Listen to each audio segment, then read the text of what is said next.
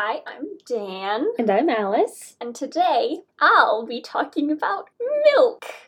Alright, so you may be thinking, like, um, excuse me? Why do you really care about, like, milk? It's just a food? Or I mean, technically a drink. I am, but cheese is food, and I'm technically talking a little bit about cheese. So dairy in general. Yes. So, yes, it is a food or drink, but I would like to argue that food is very important because it's what we use to survive. Ah, so what we like to call a basic need. Yeah. and it's pretty important to note that milk is very, very popular, despite how common lactose intolerance is. Which is actually my point here. So, according to NPR, approximately 35% of the global population can digest lactose in adulthood. This means that 65% of the global population is lactose intolerant. Definitely more than I thought. Yeah, because like I always think of lactose intolerant as the minority, but when in fact it's actually the majority. Food for thought. So it's also very important to note that the majority of people who can digest lactose in adulthood are of European descent. The real white privilege. Haha! Milk. Yeehaw! There have been some amount of people who can consume milk in the Middle East and in Africa, but Europe is like the main, main source of this.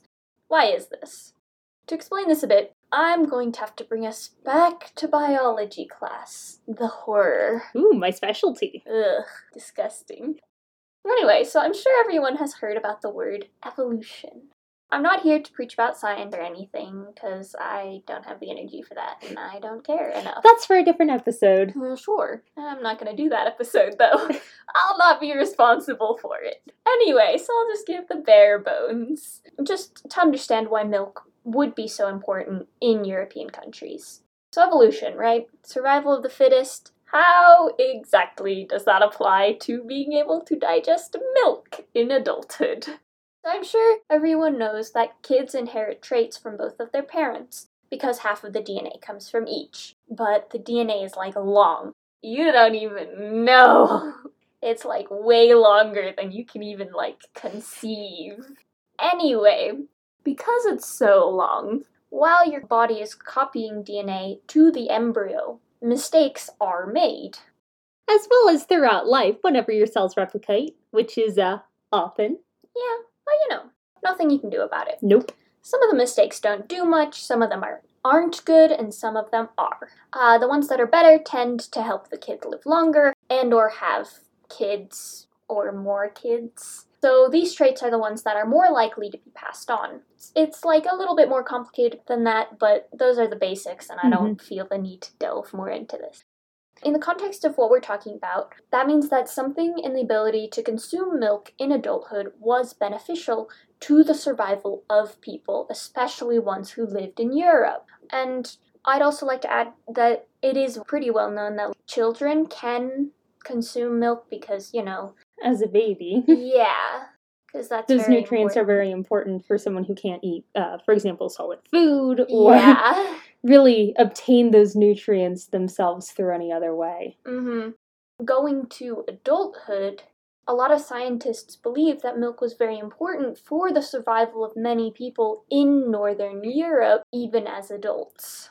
Which, I mean, does make sense because if you think about what Northern Europe is like, it's pretty hard to grow some of those crops with the right nutrients there, and it's also much colder and much Yeah. like farther away from the equator where you have that more sunshine and Mhm. better climate and better conditions for humans to thrive. From what I can tell, they also took a fair amount of their crops from more like closer to the equator. hmm So if you bring it up more north, then you don't get nearly as many crops or as successful of crops because there Exactly. is just much shorter of a growth season. hmm So scientists really aren't sure where or when humans develop the tolerance in adulthood.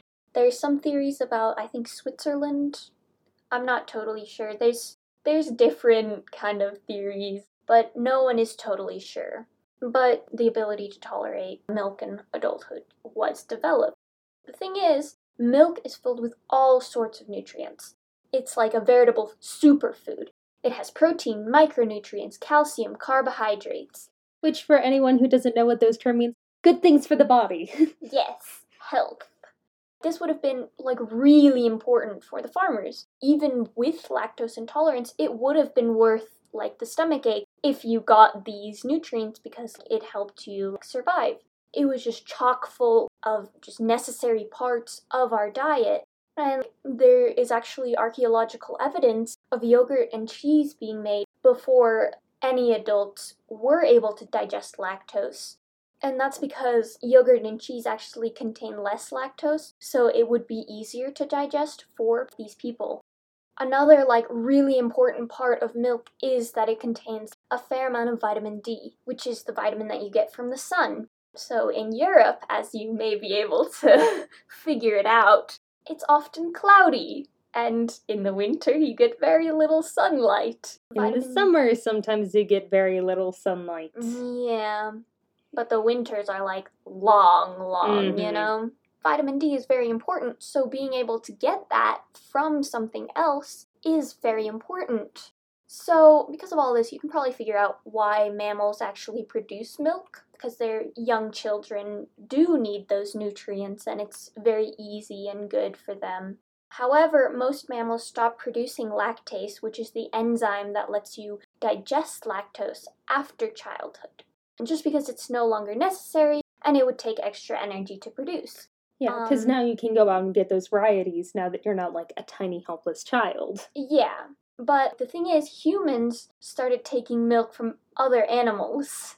We're actually the only species that takes milk from other animals. But by doing this, it would be very helpful just to be able to digest lactose because it, it, it does have so many nutrients, and in these areas, you just need them, you know? hmm let's switch tracks a little bit.